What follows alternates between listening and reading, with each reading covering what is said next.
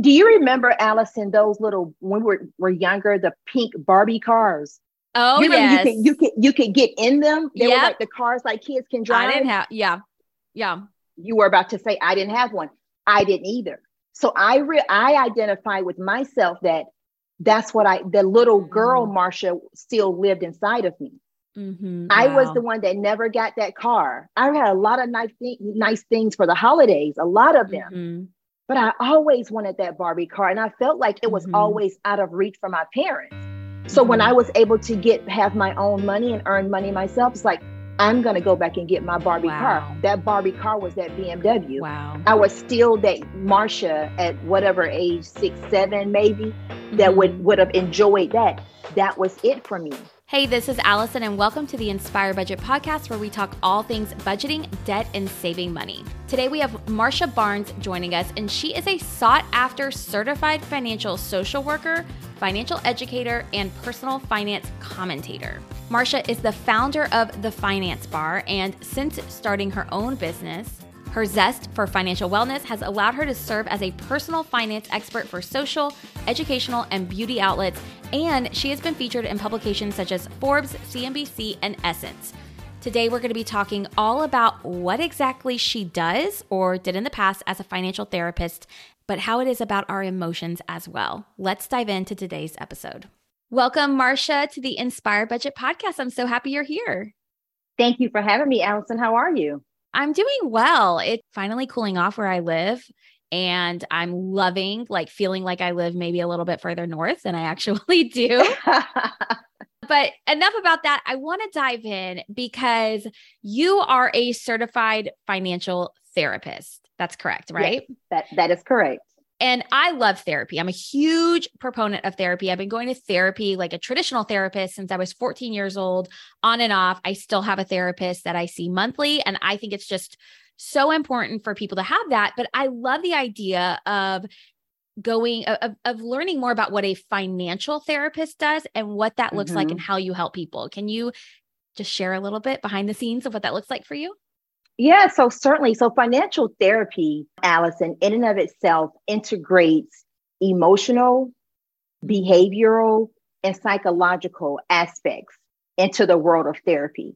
So how that works for finances is I personally realized, because I always like to share with people how I got into this space is because traditionally, since being in financial education and all of my career has been in finance for the greater part, it's most people, Allison, and I'm not sure if you would agree with this or not, they know dollars and cents. Oh, yes. We typically know how to add and subtract, and we typically know how to earn money.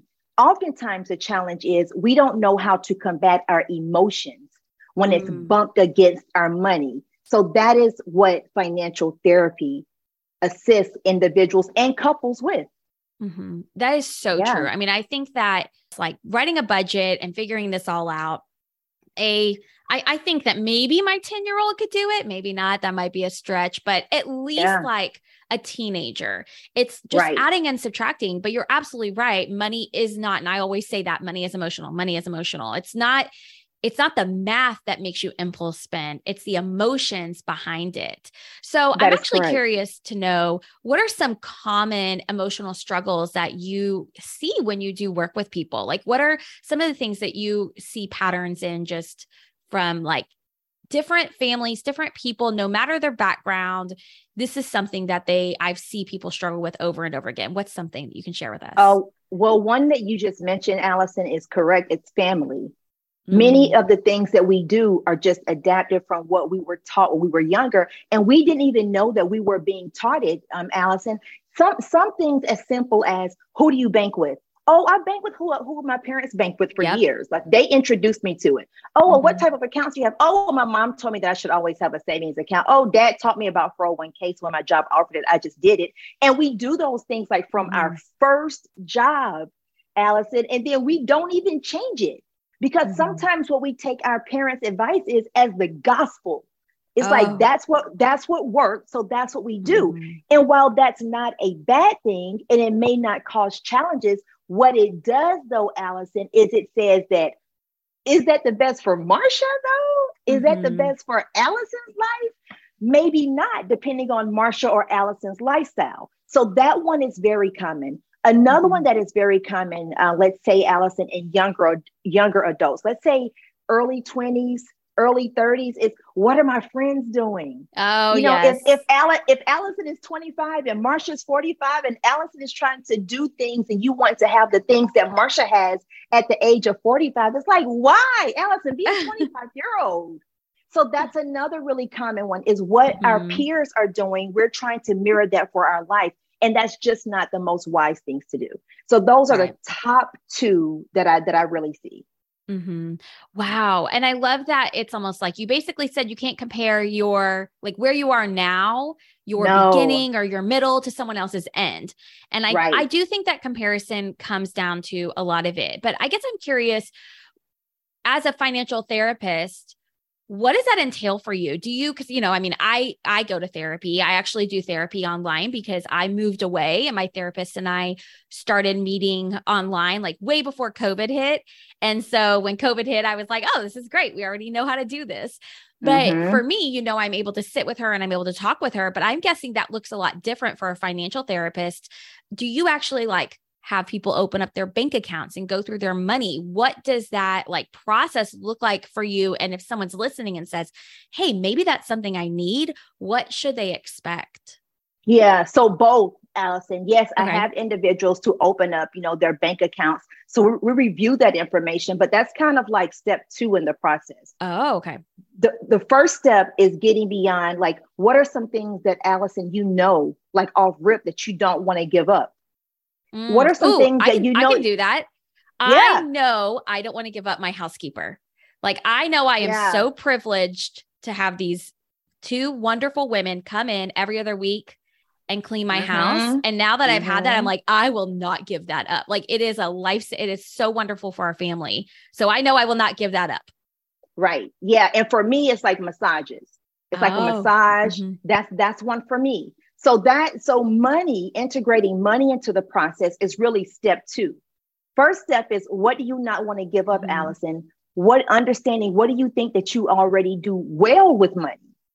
And then what are some things that you feel keep you up at night, that you feel I've been trying to get it, but I just can't nail this thing. What is that? Because then that's getting to the emotions of it. But then what also, what just keeps irking you? Is it your job? Is it the money that you make? What makes you sad? If we're being honest, what makes you really sad about money? Do you feel you're just not there yet? Again, you're in your 40s. It just hasn't happened for you yet. What are those things? So once we have that intact, then it's okay, well, now let's look at your money to see what can happen for you and the next steps that you want to make. Many of us just want to feel validated when it comes to our money, Allison. It's we go to work, we work very hard. I don't feel validated because every time I get paid, all I'm doing is paying bills. Yeah. So there's no validation for Marsha. It's validation for the individuals I'm paying, but what about Marsha? So that all of that is just emotional. So those are really the two core parts of financial therapy. One is emotions, our behaviors, how we react to money, understanding what we value about money. And then part two is really integrating our actual finances, the dollars and cents. That's so true. And I feel like a lot of people skip past the first step. 100% they do. And oftentimes that's why we see repeated behaviors, because we skip that part. Because we don't hear about it in finances a lot. It's kind of therapy and then money. And when we hear about money, it's either, I'm either struggling to get out of something or I'm wealthy and I'm doing this. So how did you find yourself in this position where you became a financial therapist? What was the road that you took? Because I'm guessing you didn't just start your first job and say, this is exactly what I'm going to do. I'm guessing there's a story behind this. I want to hear the story. There is a story behind it. So I was in banking, Allison, for over 15 years. Okay. My last job before becoming a full-time entrepreneur was I worked in learning and development. And in learning and development, that sounds fun. It was in the banking industry? In the banking industry. And here's the thing, Allison, being in learning and development at a job was my dream job. Yeah, that sounds something I would love. Because I was a teacher before. That sounds so fun to me. What did you do? What did you do in that position? So learning and development, Allison, we were responsible for creating procedures and the material to train individuals on foreclosure and bankruptcy processes. Oh. So, yes. So for me, teaching and creating content. Yeah. So for me, that was emotional because at the time my mom had been laid off from her job that she had been at forever. My best friend had been laid off from her banking job. Wow. But I also, in creating material, I understood that those that were training at the bank, we were essentially creating a process for individuals that were going through some of the toughest times of their life, foreclosures and bankruptcy. Yes. Loved the job though, but that was emotional. So I began to think about and learn that like one hiccup in an individual's life could take their home. Like one moment, one divorce, one death, it could uproot them from like their mortgages and their home. So that became very important to me. And I loved it. When I decided to start and launch the Finance Bar, the first certification that I got was in financial education. Oh, well, great. That helps you with financial literacy. Right. The second one was in financial social work, because again, those emotions, I knew that I wanted to connect with individuals on a deeper level, because that's what I was hearing, Alice. And it wasn't like, I don't know how to add and subtract. It's like, I don't know why I keep repeating this behavior. Yes. And then it was financial therapy from Kansas State University. So that's the trajectory of how I actually landed in this space, was understanding that if you want to really assist people, individuals and couples on a deeper level, you have to want to connect with them on a deeper level beyond just teaching them how to budget and to get out of debt and to do these things, which are all great. But how do we do it and not keep those going through those repeated cycles? And it's just like therapy. It's kind of like a lifelong commitment to learning. Yeah.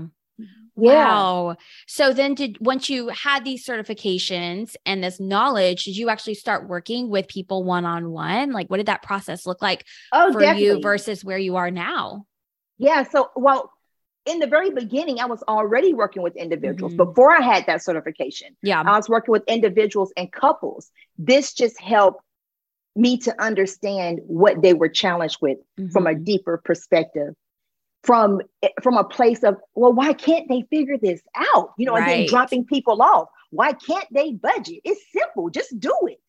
It's not that simple. It's not that simple. And you know what? It's not that simple. And personally, like, I'm a very big advocate for everything that you do. And I become so frustrated when I see people that basically say that, because they have no empathy, right? There's no grace. There's no empathy, that it's not that simple. And it might be that simple if you're born in the right family and you have all the privileges handed to you. And it can be that simple. Simple for some people, but that's how much of the population? That's such a small percent of the population. And I don't know, that's not who I want to talk to. That's not who I want to be teaching to. That's a very small percentage, Allison, because if it were that easy, then most people could just do it. Mm-hmm. Most people could do it. You see what I'm saying? So when they can't do it, there's a reason. There's a reason if Allison makes a certain salary and she can't figure out how to budget, or every time she gets paid, her money is blown. There's a reason why you're doing that. And it's typically not because Allison chooses to do it. Mm-hmm. Yeah. There's something else connecting you to that. It's either Allison is not feeling fulfilled. Mm-hmm. And there are things that she gets that makes her fulfilled. I'll tell you, me personally, this is the story I share all the time with individuals, because it's a personal share. When I got my highest position at the bank, Allison, it was like manager level. Mm-hmm. So I felt, and at the time I had a Honda, one son and a husband. Okay. When I got that job though, Allison, I felt like I had struck gold. You know what I wanted? I said, if I get this job, what I want to get for myself is a BMW. It was my dream. It was my dream car. And you know what? I got it. And you know what my mom told me? She said, baby, listen, you make more money now, but I don't think that you make BMW money yet. Oh. And at the moment, I was like, now my mom is just hating on me. But you know what? As I got older, she was so right. I wanted that car for validation. I was seeking something that money couldn't give me. Like, I had landed the job. Okay. Yeah. So what, am I even at the bank anymore? Yeah. You know, so it just lets you know how seasons change mm-hmm. in your life. And now I'm the Marsha that I don't care what I drive, as long as it gets me from to the fro. And that's another message for those that will listen and watch this, that I want you to know that one, where you are right now, that's mm-hmm. one season of your life.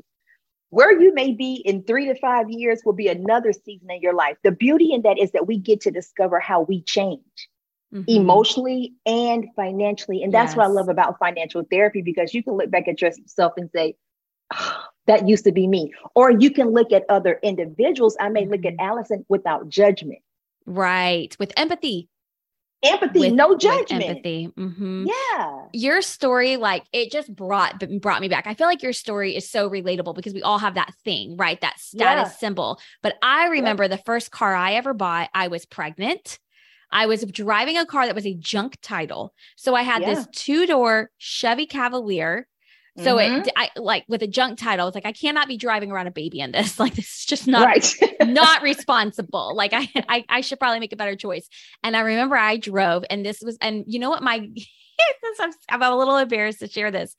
My goal was, I want electric windows and a CD player. I was like, and I was 24 years old at the time. I was like, if I just want a car that has electric windows, because I had never had that before, and a CD player, because I had never had that before. Like, that was like my dream. And I test drove this amazing car that blew me away. I mean, it had leather, it had a sunroof, it had electric windows and a CD player. It was the best Toyota Camry you've ever seen. I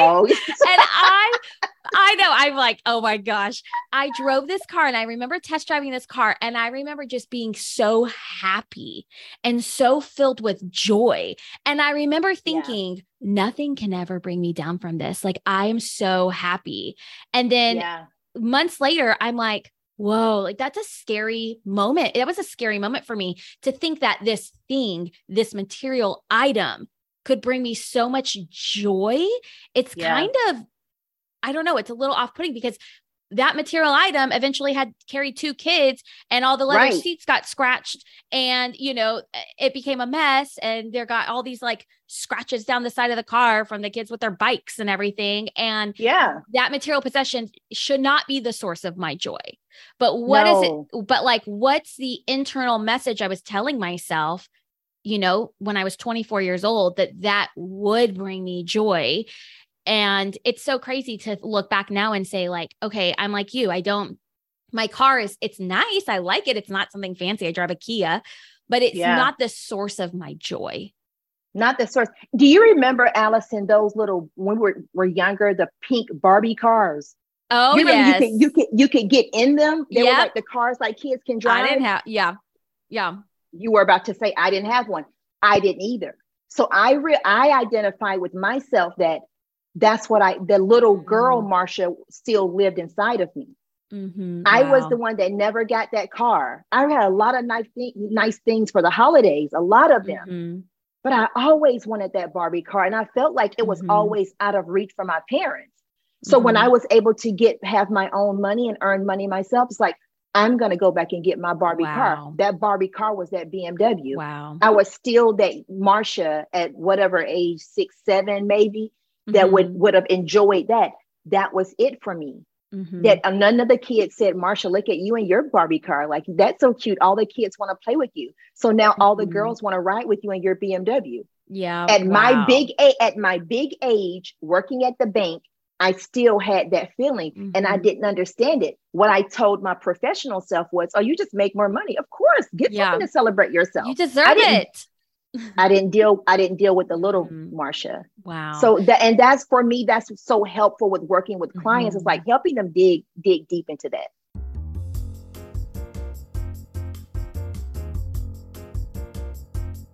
Today's episode is brought to you by my free budget class. This budget class is all about how to write a budget for your best life without giving up your weekly latte runs.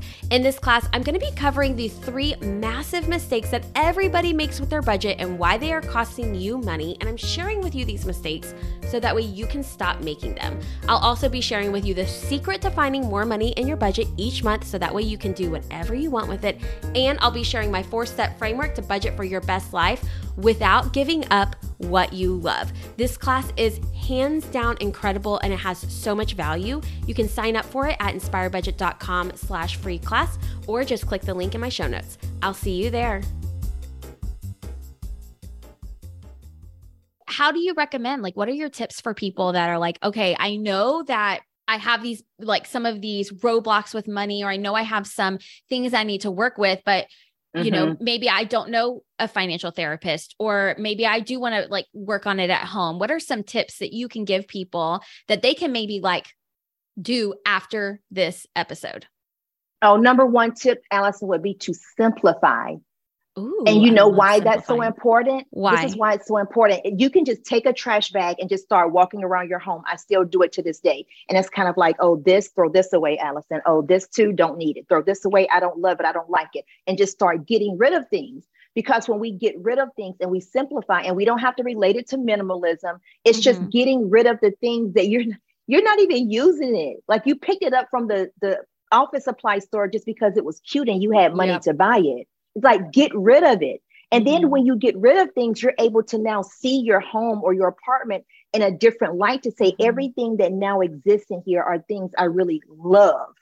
I love to have. That's anyone could do that. Trash bag and just start dumping. Okay. You're not going to get rid of something that you really need because you're like, oh no, I need my eyeglasses so I can see. Right. So you're not going to get rid of that. That's step one. Number two, Allison, I would say for individuals that have credit cards, and you may have many credit cards, I would also say there's an importance of even simplifying your credit cards. Mm-hmm. Consider the ones that bring you the most value. Consider the ones that give you cashback rewards. Consider what you are really using and the ones that are just in your purse or your wallet collecting dust. For example, the Wells Fargo Active Cash Card, it gives you 2% cashback rewards on every single purchase. Is very simple. There is no blackout periods. There's like, oh, from October to December around the holidays, oh, you don't get points. Oh, from January through March, you don't get points. You get points, 2% cash rewards every time that you get those. Number three, identify what is valuable to you, Allison. Like you said, oh, my car is not fancy, or it's fancy to you. It's a Kia. If Allison begins to make more money, I don't need a BMW. Allison is okay with her Kia. Yeah, I want to have my housekeepers come every week, not just every other week. That would be like, that's your thing. Yes. That is your thing. So identify, to your point, what your thing is, and then begin to like move towards things like, okay, how can I actually master creating a budget that I can stick to?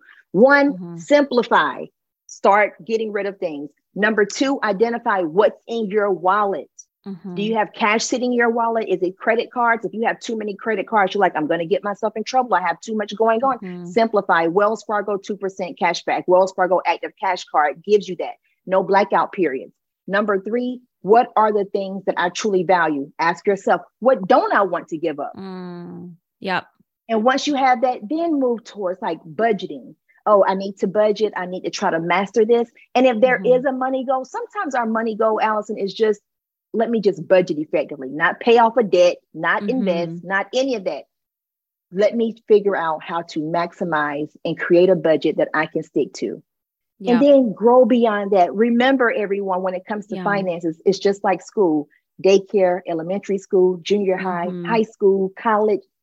It's okay to embrace the seasons of finances. We don't have to go from like, oh, fresh to a budget, fresh to like buying all the stocks and real estate.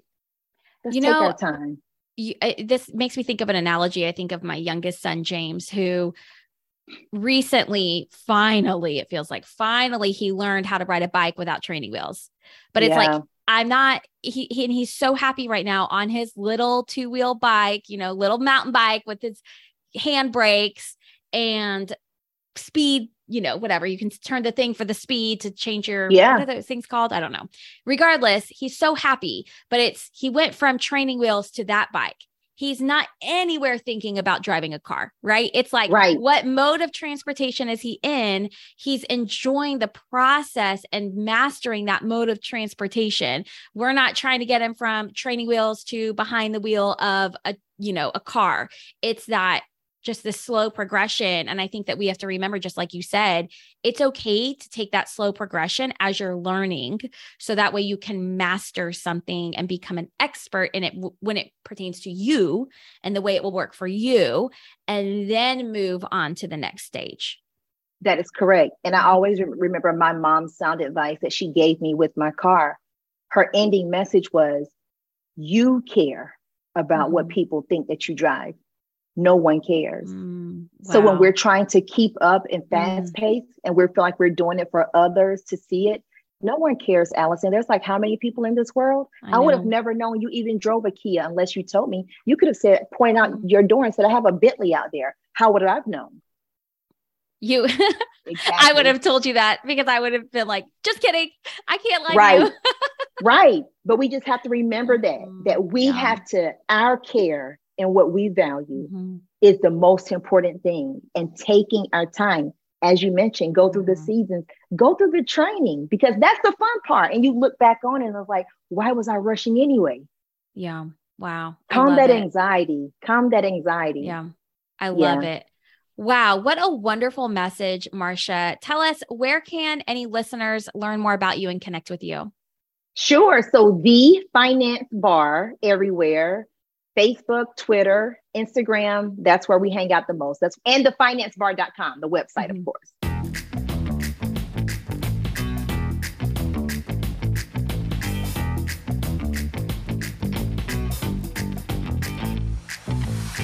Well, at the end of every interview, I like to get to know my guests a little bit more. I'm going to ask you three questions. Don't think too hard about them. The first one is, what is one thing you are looking forward to right now in your life? Not getting on my adult son's nerve. That's something I'm working through right now emotionally. How old is your adult son? I'm embarrassed, Allison, to say that I still hold on. He's 26. Okay. Well, and he doesn't even live with us. Oh, see, how many kids do you have? One He's son. It. Yeah. Just so I have two sons and I'm like, are they going to leave me? That's probably something I need to think about. Like, are they going to come back? I see I see the way I like have a relationship with my mom and the way my brother has a relationship with my mom. Yeah. And I'm like, no, I want what I have. When my kids are older, I need that.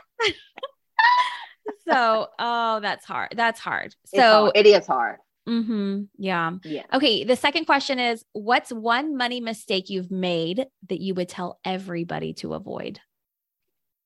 Try to earn more early on, Allison. Early in my career, I felt that I had the tools, the talent, the credentials, and I was just happy just to be in the room. And while that was great to start out there, it was really important now that I look back to say that I needed to be able to take care of myself, look out for my family, and all of these things without suffering through it.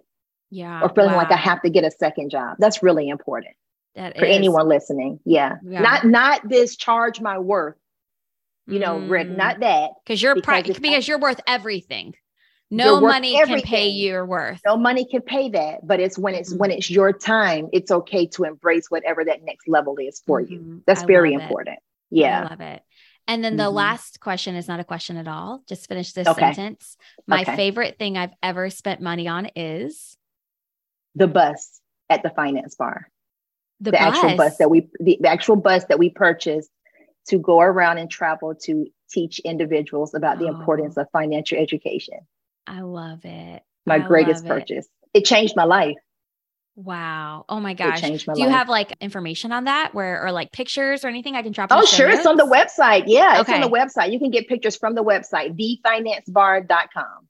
Cool. Well, we will link to that and your social media down below. Thank you so much, Marsha, for joining us. Thank you. I have a feeling that people feel really seen right now and really heard. And, that's not always what you get whenever you come onto a financial podcast. So I'm so happy you joined us. Sure. Thank you for having me. Thanks. I hope you enjoyed this interview with Marsha, and I think it came at a really good time. This episode is airing in November, and we're about to get swept up in the chaos of the holidays and the end of the year. And it can be so easy to lose focus on what we really want and instead start seeing what others have in this time of the year. But I want you to just take this as a little bit of a reminder to think through what is meaningful to you. What do you value the most? And what is it that you don't actually need in your life at all? This is a wonderful way to help you stay grounded and focused on your goals. If you enjoyed this episode, it would mean the world to me if you would leave a rating and review on Apple or Spotify. It's a wonderful way for you to support my show without spending a dime. I'll see you next week for a brand new episode. Bye.